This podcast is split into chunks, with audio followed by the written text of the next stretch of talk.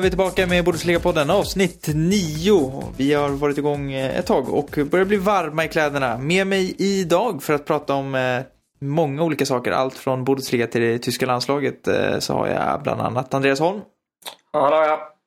Filip Olin. Yes, ich bin here. Och Erik Malmqvist. Hallå, hallå. Kul att du är tillbaka Erik. Ja, tack, tack. Kul att vara med igen. Ja, du är en upptagen människa. Du håller på med mycket musikgrejer också vid sidan av fotbollen. Ja, det händer mycket alltså. Ja. Det är så det är. Men det är kul. Man ska ha många strängar på sin lyra. Ja, det är viktigt. Det är viktigt. Så är det. Eh, inför det här avsnittet så har vi tänkt att vi gör inte, jag ska inte säga att vi är en specialare, men istället för att prata om specifika matcher så har vi ju nu fått en väldigt utkristalliserad liga. Där vi egentligen inte har något mittenskikt överhuvudtaget. Eh, utan vi har ett eh, toppskikt och ett bottenskikt om man ska vara helt ärlig. Och jag tänker att vi faktiskt börjar med botten där vi kan eh, säga att från plats 9 där Erik Köln ligger och neråt till plats 17 eh, Eintracht Frankfurt så skiljer det faktiskt bara eh, 6 poäng och Erik Köln gick ju i helgen på en förlust mot Bayern och är väl någonstans ändå involverad i den här bottenstriden. Bara generellt, vad tror du om den här bottenstriden? Det är många lag involverade. Hur ser du på Kölns chanser? Och vilka tror du ligger värst till för att faktiskt åka ur eller ta den där kvalplatsen? Eh, ja, om vi börjar med Köln då så tror jag att eh, Alltså jag var rädd för det här redan i vintras, alltså i, när ryckrundor startade. Att trots att det bara var kanske fyra poäng eller någonting upp till Europaplats så låg ändå nedflyttningshotet där då, redan då tyckte jag. Och nu när det bara är sex poäng ner till direktnedflyttning så är det ju verkligen påtagligt liksom. Men jag tycker ändå att Köln har gjort det så bra under säsongen. Och nu senast mot Bayern så var de faktiskt värda en poäng åtminstone skulle jag säga. Att, att spelmässigt så håller de ju kvaliteten för att vara ett Bundesliga-lag och de har så många lag som är under sig fortfarande i tabellen. De ligger ju trots allt nia. Så just för Kölns del så tror jag att eh, om jag ska våga mig på så tror jag att de klarar sig. Eh, men två lag som jag tycker kommer få problem då som kommer hamna på nedflyttningsplats eh, respektive kvalplats så skulle jag tippa på Eh, jag tror att Ingolstadt får det tufft. De har också lika många poäng som Köln fast jag har kollat lite på deras spelschema och så det ser jag tycker det ser tufft ut för dem och så tror jag faktiskt att eh, Eintracht Frankfurt eh, också får med där i den absoluta bottenstriden hela vägen in i omgång 34 tror jag. Eintracht eh, Frankfurt som eh, mötte tabelljumbon Hannover och vann med, med 1-0 i en match som kanske var helgens sämsta spelmässigt. Det var ju den Filip eh, förra veckan sa att han eh, såg fram emot kanske mest av dem alla, men Filip, eh, det var ingen supermatch. Nej, det kanske det inte var, men det var ju ändå det var ett fräckt mål i alla fall. Av eh, Enis Benatira, ja. Precis. Men försvarsspelet i Hannover var det finns mer att önska. Om man säger som så här, det är inte konstigt att de ligger där de ligger, Hannover. Nej, eh, det, det, det är inget Bundesliga-dugligt lag.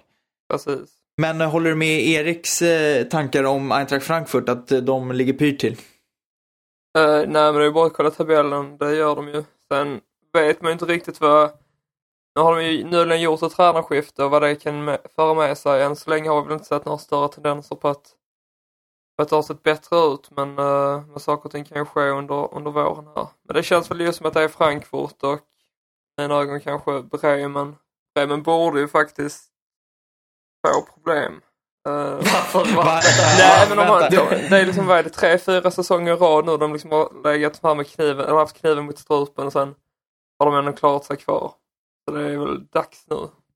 Men om- jag som håller på Hamburg. Alltså skillnaden för mig, eh, Bremen har ju trots allt folk som kan göra någonting framåt. De är katastrofalt dåliga I bakåt. Ja, men vad har Frankfurt att sätta liksom där framme? Alexander Meyer. Ja, men han är ju skadad. Yes, men han är tillbaka. När då?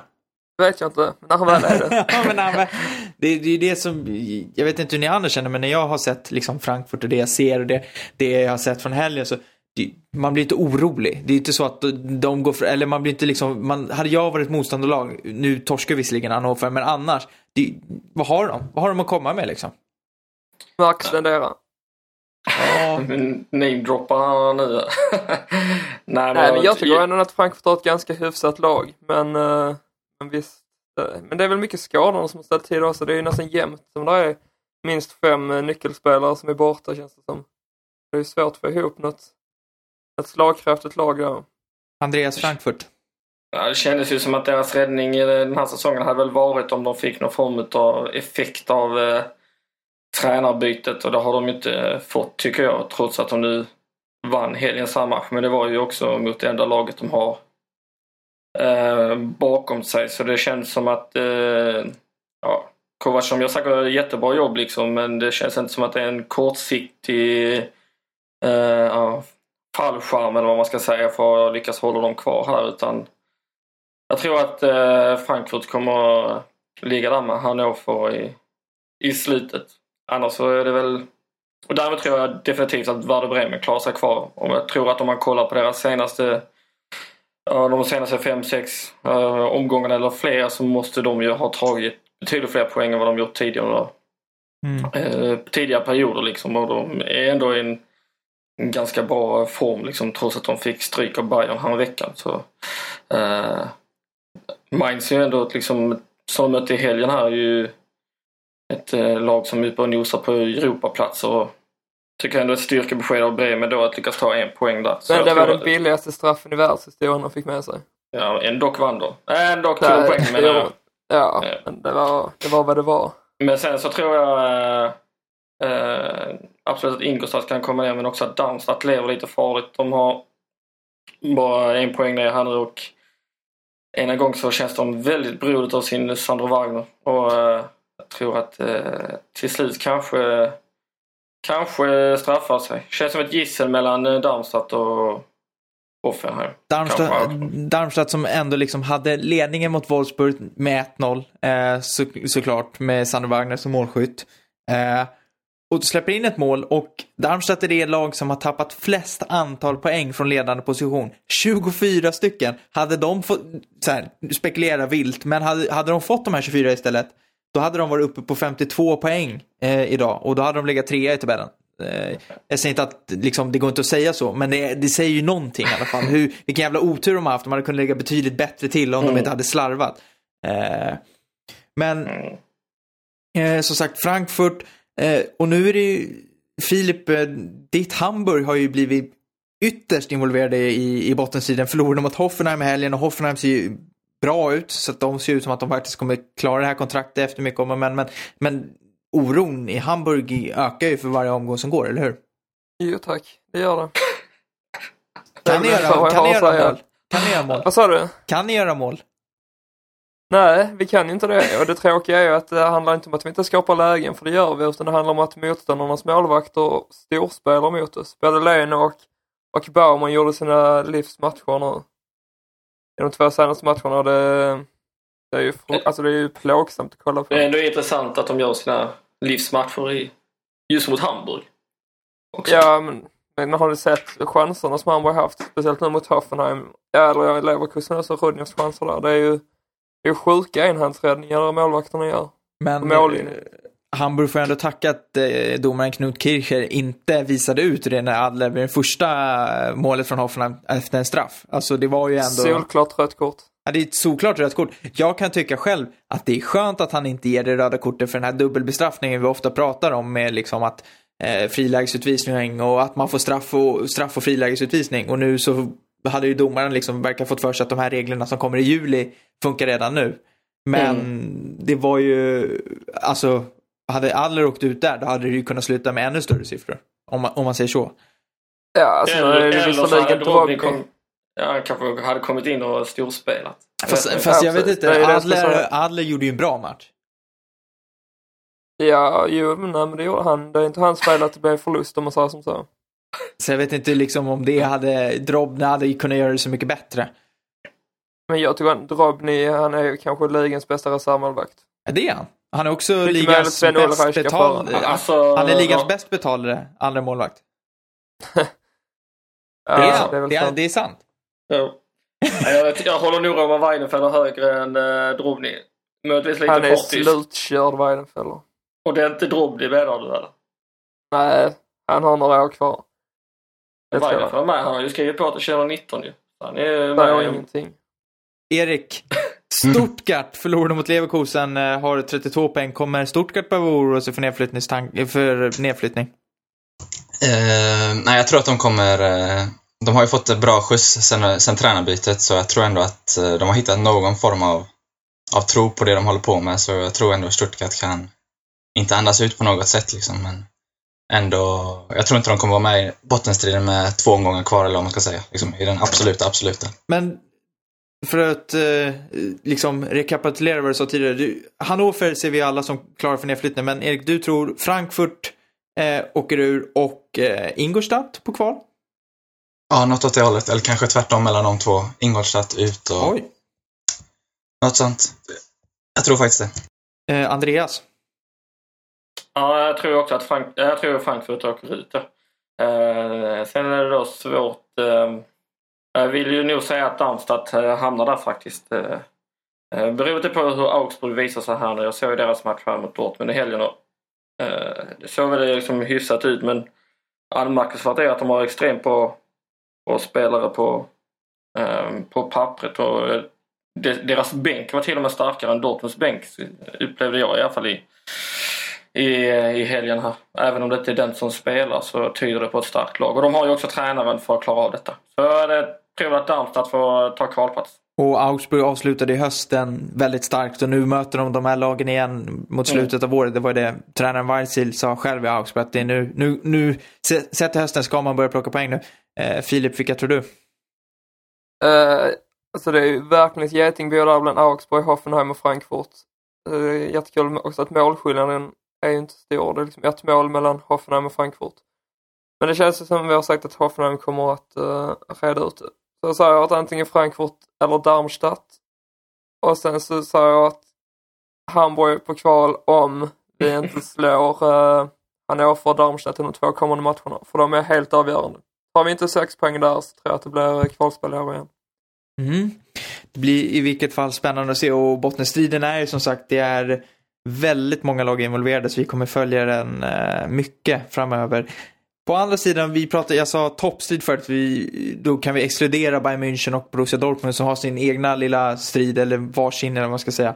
Eh, vi pratar om platserna 3 till 8, där det just nu har blivit ett rejält gap eh, i och med eh, matchen heller. Men på tredje plats har vi Hertha Berlin på 48 poäng och på åttonde plats så har vi Wolfsburg på 38, så det skiljer hela 10 poäng där.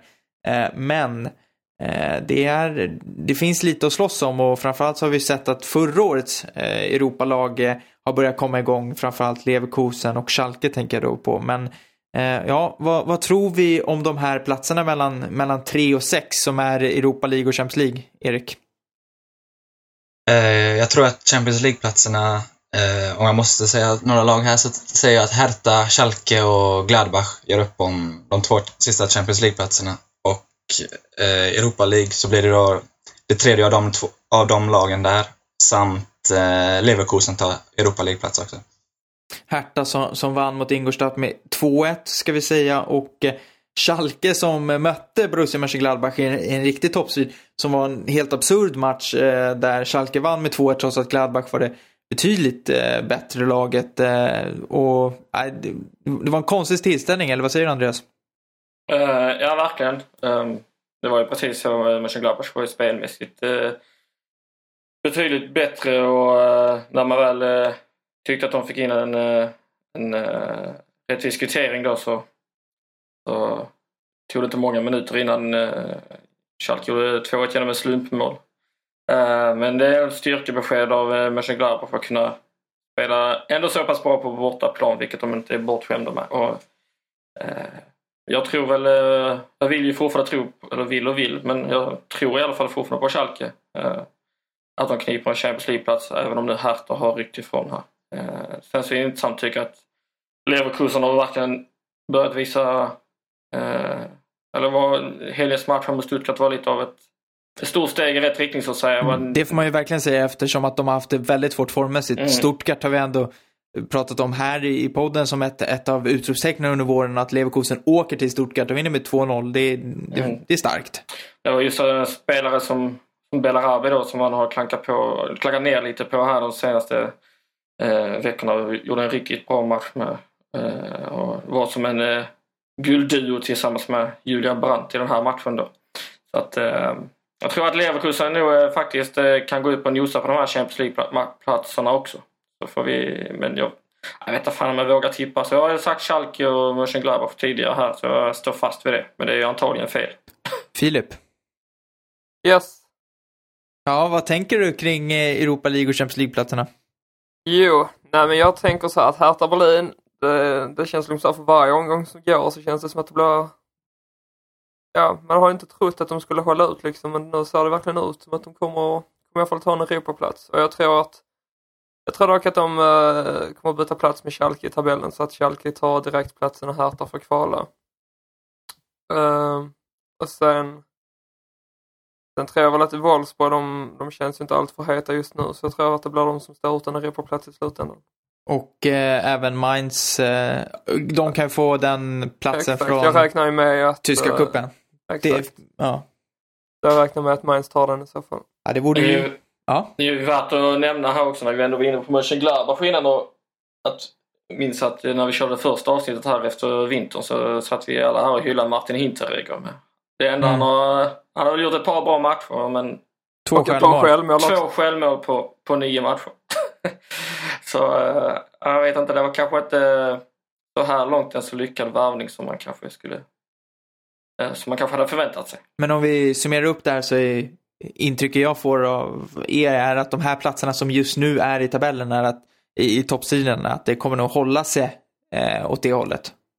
Ja, jag tror det. Hertha 3, Schalke 4, Gladbach 5, Leverkusen 6, Mainz 7 eh, och då möjligtvis att Hertha då kanske går ner ett hack. Precis. Mm. Eller två, eller tre. Som sagt, vi eh, kommer ju att följa det här eh, under eh, hela, ja, den resterande av våren. Det är det vi har att prata om när det känns som att bottenstriden är, bottenstriden utöver Hannover är superjämn och toppstriden då exklusive Bayern och Dortmund är också superjämn. Så det är vad vi kommer att prata om och följa upp vecka efter vecka framöver.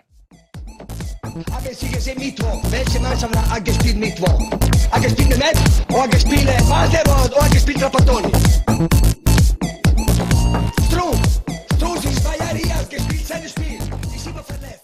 I fredags så hade vi ju två intressanta lottningar. Det var ju Champions League och det var Europa League. Eh, och eh, vi börjar med att prata om lottningen som Wolfsburg fick. Eh, de kommer att ta emot Real Madrid hemma på Volkswagen Arena och den stora frågan är om det kommer att vara fullsatt framöver eh, när Wolfsburg spelar Champions League-fotboll på hemplan. Eh, Erik, eh, den här lottningen eh, omöjlig eller? Mm, nej, inte omöjlig. Fast jag tror, ändå, jag tror ändå att de kommer åka ut, men eh, jag ser det ändå som en ganska bra lottning sett till vad de hade kunnat fått. Liksom, hade de hellre velat ha PSG? Nej, jag tror inte det. Eh, Bayern? Nej. Eh, kanske de två lagen som jag ser som lättare hade varit eh, Man City och eh, Benfica, men annars hade jag nog valt Real Madrid av dem som de hade kunnat välja. Liksom. Och det är en match för dem som kommer locka mycket publik, antar jag, även om inte har varit så tidigare. Så jag tror ändå att de, jag tror att de är väldigt nöjda med den lottningen faktiskt. Eh, Andreas, det är, det är inte, det är inte helt skräckenjagande att få Real Madrid, precis lite som Erik är inne på. Det fanns värre alternativ. Absolut, och eh, lag har ju, tyska lag har ju kunnat prestera mot Real Madrid eh, tidigare också. Eh, jag tror de fick en fördel i att, man brukar inte säga att det är en fördel kanske, men att de fick eh, eh, första matchen på hemmaplan. Eh, för så var det va? Jajamän. Mm. Och då tror jag just det här att de kanske äntligen kan fylla arenan liksom och få den här eh, inramningen de behöver för att kunna rå på, eh, rå på Real. Eh, men jag tror ju att ja, sett över två matcher så är det svårt att se att de ska kunna slå ut Real även om det hade varit både imponerande och, och roligt för tysk fotboll. Filip, hur ser du på lottningen för Wolfsburg? Uh, nej, men jag, jag sa som så här att jag önskar att jag hade kunnat säga att, att Wolfsburg kommer skrälla, men det kommer de inte göra. Och jag sa tvärt emot Andreas där, att, att, att de fick hemmaplan i första matchen är liksom det som, det känns, det känns inte bra alls. Och nej, över två matcher så kommer de inte ta sig vidare, så är det ju. Men, uh, men alla matcher, eller hade kvittat vilket lag de hade fått till lottning så hade det känts svårt, för Wolfsburg är ju det klart sämsta laget på pappret. Speciellt i deras uh, nuvarande form. Ser du någon spelare i Wolfsburgs elva som skulle platsa i Real Madrids startelva? Oj. Uh, inte startelvan, i så fall typ Naldo eller Luis Gustavo kanske som rotationsspelare. Men hade det varit förra säsongen så hade Kevin De Bruyne varit given men uh, det känns inte som att de har någon. Max Kruse kanske? Nej. Inte direkt. Mm, tveksamt. Eh, det blir intressant att följa, men sagt Real Madrid är garanterat favorit mot Wolfsburg. Ett annat lag som är favoriter, Bayern München, de fick ju Benfica. Det krävdes ju att Karl-Heinz Rummenigge skulle gå ut och gnälla lite i press och sen skulle Bayern München få den bästa lottningen av dem alla nästan. Eh, det kändes, eh, ja, det känns som att den här matchen är rätt eh, avgjord på förhand, eller vad säger du Erik? Ja, här är Bayern sky, skyhöga favoriter såklart. Alltså det är 95-5 kanske, 97-3, något sånt. Till Bayerns fördel. Hur många texter kan man skriva om Victor eh, Nilsson Lindelöf, eller Lindelöf Nilsson kanske han heter? För det är, ja, det är vad vi kommer skriva om i, i svensk media, eller hur? Jo, men så är det väl såklart. Eh, det är jättestort att, han, att vi har en svensk som, är, som inte heter Zlatan Ibrahimovic, som har kommit så långt. Och nu kommer han få bevisa sig mot ännu bättre motstånd liksom i Champions League än vad han gjorde mot Zenit. Så ja, det är klart att det är ett enormt test för honom och kul att vi har en svensk på den nivån liksom, men ja, vi får se vad han går för helt enkelt mot det här motståndet. Andreas, eh, Bayern kör över Benfica? Absolut. Vad, tror du Benfica har någonting att sätta emot överhuvudtaget eller tror du att det här är en sån här match som kommer vara avgjord efter det första mötet på Allians Arena? Det ska man väl inte våga säga, men eh, eh det känns ju som att eh, som att Bayern München kommer att kunna ta det här ganska enkelt. Eh, skapa sig ett tryggt tryggt utgångsläge direkt. Eh, så jag har svårt att säga att det ska kunna bli spännande ens faktiskt. Filip? Spelar inte Bayern München i semifinal som man verkligen inte gjort, eh, gjort sig förtjänt av det. Så kan man säga. Ja, det skulle jag nog hålla med om. Den eh, kanske mest intressanta lottningen av dem alla på fredagen, det var ju självklart den i Europa League. Och det var ju som att eh, någon hade regisserat det, som man säger. Det var Åtta stycken bollar att välja mellan och de två sista, ja, det var Borussia Dortmund och Liverpool. Och vi får se Klopp tillbaka på Westfalenstadion och Andreas, du som Dortmund-supporter. Vad, ärligt talat, vad, vad fick du för känsla? Var det glädje? Var det jobbigt? Vad, vad tänker man? Uh, nej, men man ville ju ha den här matchen. Uh, det är så pass? Jo, men även, alltså, även om det är en tuff match uh, sportsligt sett så ville man ju Eh, Eh, man, man söker ju alltid stora och speciella matcher som man kommer komma ihåg. Liksom och, eh, att få se Klopp komma tillbaka så här fort till Westfalenstadion och i egenskap av motståndartränare. Mm. För Liverpool liksom, som, som liksom Dortmund har en stor supporterskara och, och bra stämning på sina matcher. Eh. Sen hade jag kanske hoppats att eh, det skulle bli semifinal istället för i i kvartsfinal men eh, Alex Frey, den gamla Dortmund-spelaren, vill annat och, och lottar den här matchen redan nu då. Eh, så jag måste ändå säga, man ser ju fram emot den här matchen extremt mycket. Det är ju, eh... Hur tror du Klopp kommer tas emot? Ja, jag vet om det finns någonting som är större än stående ovationer så han kommer ju hyllas så fort han sätter sin fot inne på planen, det är jag helt övertygad eh, Erik, Eh, var det en drömlottning eller var det en mardrömslottning eh, för Dortmund? Nej, jag tror nog att det är en drömlottning faktiskt. Eh, alltså de slog ju Tottenham i omgången innan och, så, och Tottenham är ett bättre lag än Liverpool den här säsongen som det ser ut. Och så sportsligt sett så är, ska de klara av det liksom, även om det fanns lättare lag. Hur och, tror du Thomas ja. Tuchel tänker kring hela den här situationen eh, med att ändå Klopp kommer dit och han vet hur mycket Klopp har betytt för, för Dortmund? Mm, jag tror Klopp, eller Tuchel kommer, uh, han vet ju precis vad som gäller liksom att Klopp är uh, enormt stor i Dortmund och så, han kommer uh, acceptera liksom att han kommer få stå i någon typ av skugga just den dagen liksom, men och försöka utmanövrera honom taktiskt istället. Um, Filip, om, om du ser det rent krast så är, är det här också kan det här på något sätt skada lite Klopps anleten tror du, i, i Dortmund? Egentligen borde jag ställa kanske den här frågan till Andreas, men vad, vad tror du? Eh, om, om, vi, vi, låt säga att Dortmund kör över Klopp. Skulle det kunna liksom skada någonting vad som har varit? Att man känner att äh, men nu har vi fått en bättre tränare i Tuchels och han bevisar det här och nu. Nej, det tror jag inte. Som du säger, Klopp har, alltså han är ju en sån stor profil i Dortmund och det lär han vara för all framtid. Du vet inte han skulle typ ta över Schalke och kyssa klubbmärket. Men eh, det lär inte ske. Så nej, det tror jag inte. Och, och Dortmund lär ju gå vinnande ur detta, men... eh, men Klopp, som sagt, Klopp, Klopp kommer alltid vara Klopp i Dortmund. Ja, alltså Ja. Så, så, så, nej, men så är det ju. Det är ju två fantastiska matcher och jag satte mig direkt på att boka flyg och hotell. Så att jag ska vara på plats och uppleva det där hade jag tänkt. För det känns ändå som att eh, det är någonting man... Ja, det, det, man kan bara uppleva det en gång. Han kan bara komma tillbaka en gång på riktigt liksom. Men eh, Absolut. kommer det inte lite snabbt Andreas? Nej, vad fan. Du är lika bra städa av det. Nej, men det... Nej, jag tycker nästan att det är lite häftigt faktiskt om man får se Klopp så fort i sin nya skrud så att säga till, till Westfalenstad. Han kommer nog hyllas många gånger framöver eh, på andra sätt liksom. eh, eh Så tror jag.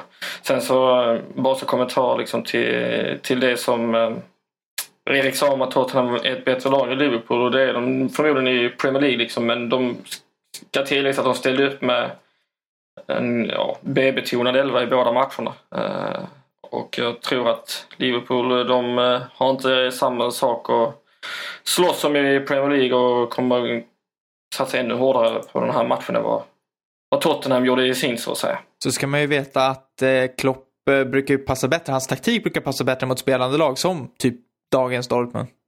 Och som man, han känner till i alla fall 75 procent av spelarnas styrkor och svagheter. Samtidigt så har ju såklart Dortmund eh, stenkoll på Klopp och hans taktik så att det kommer bli häftigt att se hur det här artar sig. Ja, det är bara att se vad Thomas Tuchel har gjort med Adrian Ramos för att förstå att han har utvecklats eh, sina spelare, får man ändå säga.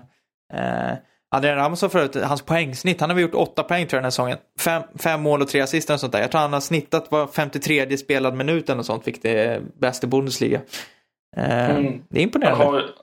Det är väl snarare att han har börjat få turen på sin sida istället för oturen, eh, kan jag väl tycka. Eh, han känns fortfarande som en stapplig, stapplig spelare där längst fram. Och målet han gjorde här i, i, Mot i, söndag, ja, i söndags då var ju en, rätt, ja, en bra nick, för det vet vi, det är han bra på. Han kan ju nicka Ramos liksom. Men Mm. sen returen den, ja, studsar upp i taket typ. Eh, Men visst, han, eh, han är väl på gång igen. Ja, ni kommer att höra mig tjata om den här matchen eftersom att jag ska ner. Jag, jag var oerhört exalterad i fredags så jag, det, jag kommer hinna bygga upp det här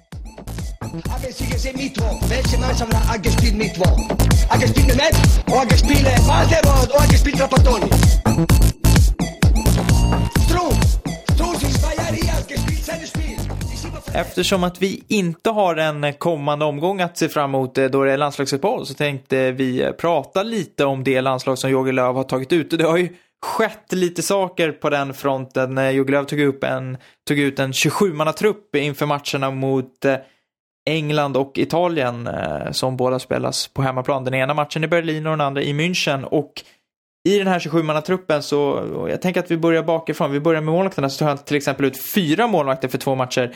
Eh, den givna ettan Manuel Neuer. Eh, sen så hade vi Bernt Leno, Mark-André Terstegen och Kevin Trapp. Och Erik, varför tror du Klopp tar ut... Nej, Klopp. Du ser, jag är kvar i hela det. Jag tänker, varför tror du Löv tar ut eh, fyra målvakter inför två matcher? Jag tror att han känner att, eh, att det är många som är bakom Neuer som är på ganska jämn nivå ändå. Att han inte, han har helt enkelt inte bestämt sig vem han borde ta med och så vidare. Alltså, Trapp spelar ju bra i PSG, förutom när han gör sina tavlor då och då. Och så Leno är ju stabil liksom. Och så Ter Stegen som han hade nog kanske haft som tvåa bakom Neuer. Eh, han får inte jättemycket speltid förutom i kuppspelet och så, så han är jag tror han är lite eh, kluven där med vem han ska plocka bort av de här fyra liksom. Vilka målvakter tror du det blir till EM? Om du bara gissar så här på magkänslan, vad säger den idag? Neuer, mm, Trapp och Leno, tror jag faktiskt. Var, varför tror du det? Nej men just det att eh, Ter Stegen, han får inte jättemycket speltid i Barca.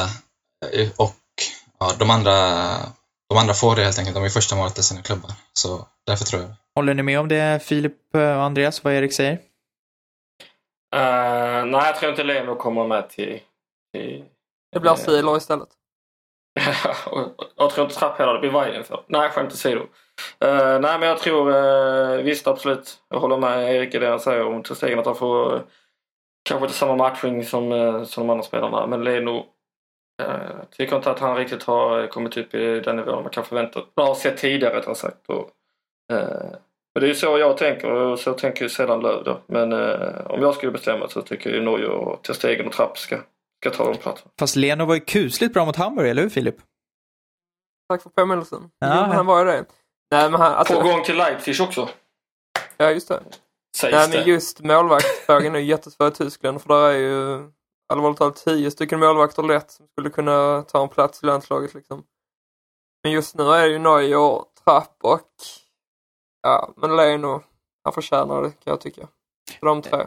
Ja, alltså när Sverige tar ut eh, Andreas Isaksson, Johannes Hopp och var det Robin Olsen va? Yes. Eh, så har tyskarna fyra målvakter i överflöd eh, att eh, ta ut minst. nej, nej, det finns ju ett par u landslagstruppen som, nej, ja jo det var u landslagstruppen va? Mm. Förra Mm. som hade varit om Timo Horn, eh, Ter Stegen och Leno.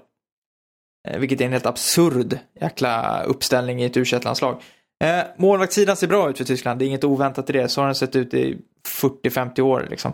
Eh, I försvarslinjen så har vi ett eh, gäng räknade och jag, jag säger dem nu utifrån hur de har lagt upp det på fotbollsförbundets sida. Så att eh, vissa som jag kanske inte räknar som försvarare och kanske inte mm, Erik, Filip eller Andreas heller gör. Eh, de står som försvarare ändå kanske. Eh, Shroktan Mustafi, jag hade säkert fel på uttalet där på förnamnet, eh, är med. Jonas Hector, Sebastian Rudi, Mats Hummels, Emre Can, Mattias Ginter, Antonio Rüdiger och den enda nykomlingen i eh, truppen eh, är Jonathan Ta.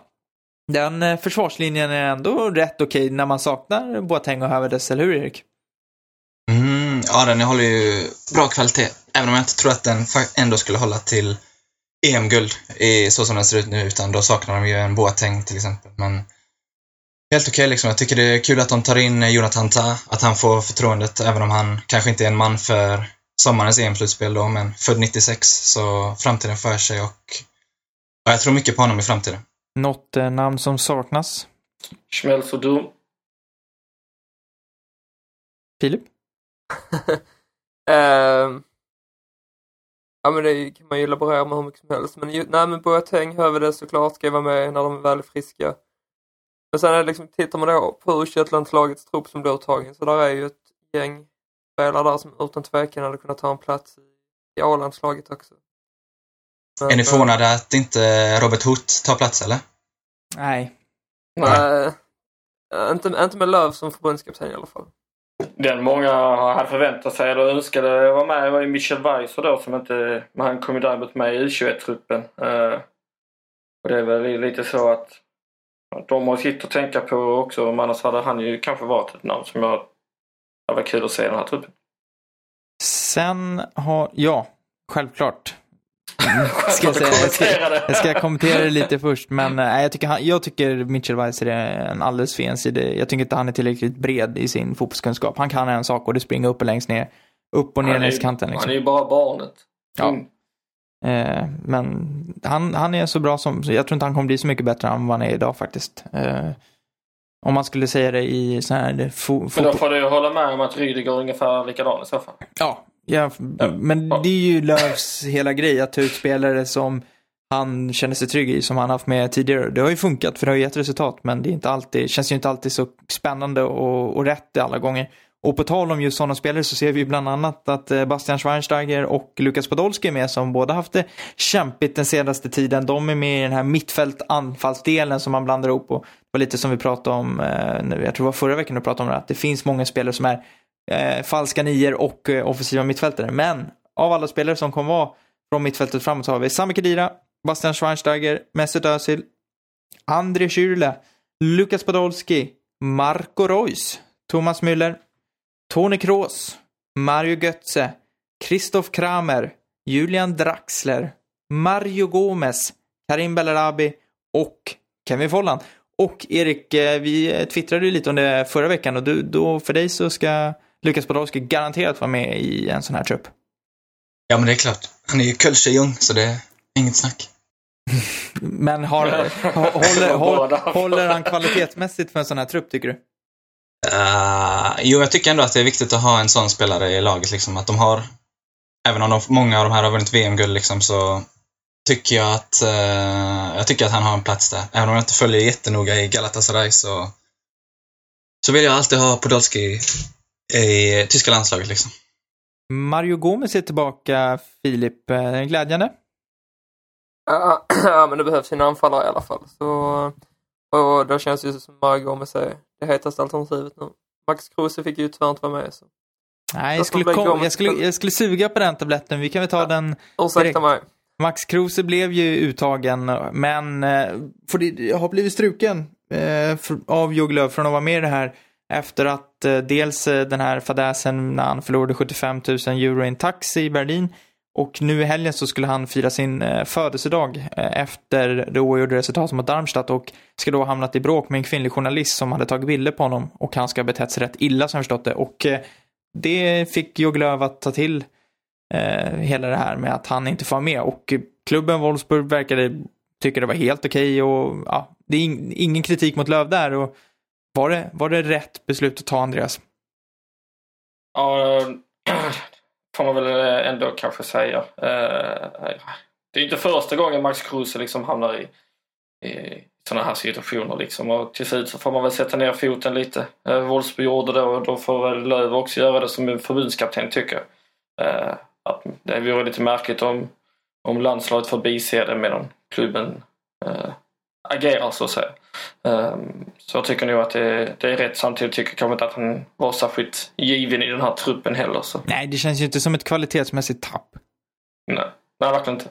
Hade, ha, tror ni att man hade tagit samma beslut om det hade gällt en, ja, Thomas Müller? Nej. Jag, jag tror inte Bayern München hade agerat på samma sätt som Wolf. Men visst, visst, är det så? Det är väl tveksamt till om man... Det är klart att det är absolut. Det är självklart. Nu tog du kanske det extrema exemplet också. Eh, men eh, vissa spelare klarar sig bättre undan sådana här grejer än andra. Men eh, jag tror att det må, hade kunnat hända med många spelare men kanske inte just Thomas Müller eller eh, någon annan spelare som ändå får anses vara livsviktig eller väldigt viktig för, för landslaget och EM i sommar. Är eh, Bastian Schweinsteiger endast uttagen för att han är eh, lagkapten, eller vad tror du, Erik? Mm, ah, ah, jag tror han är lite på samma sätt som Podolski, liksom att de är som föräldrarna i det här laget, eller vad man ska säga. Och eh, Sen har han varit väldigt skadad, så... Men jag tror att det är dels för att han är kapten, som du säger, och dels för att han... Ja, han är ju en ledare och har alltid varit det i det tyska landslaget, liksom om, eh, när ni ser den här truppen, är det dels är det något namn som ni är väldigt glada över att se i den? Eh, och är det något namn som ni känner att eh, det här namnet hade jag verkligen, verkligen velat se som eh, Joglöv inte har tagit ut? Eh, vi kan börja med Filip. Uh, nej, men jag känner att Jonathan Tah känns helt rätt att med honom chansen, även om han kanske inte får chansen då i, i EM sen i Frankrike så där är det rätt att skola in honom nu liksom. Han har stått på tillväxt ett långt tag och och varit högt i kurs i Tyskland så det är kul att se vad han går för om han kan behålla sin plats i landslaget nu. Men annars är det liksom samma gamla gäng som innan. Gomes, givetvis rätt att han också är med. Eh, men annars med, där är ju många talanger som sagt och de kommer få chansen med tiden. Och jag tror inte att där är någon av talangerna som kanske hade höjt laget sådär jättemycket just nu. Så det känns som det är en rätt bra uttagning ändå. Jag är nöjd. Andreas? Mm, ja, jag lyfte ju det förra veckan att Kevin Folland skulle med och han kom med.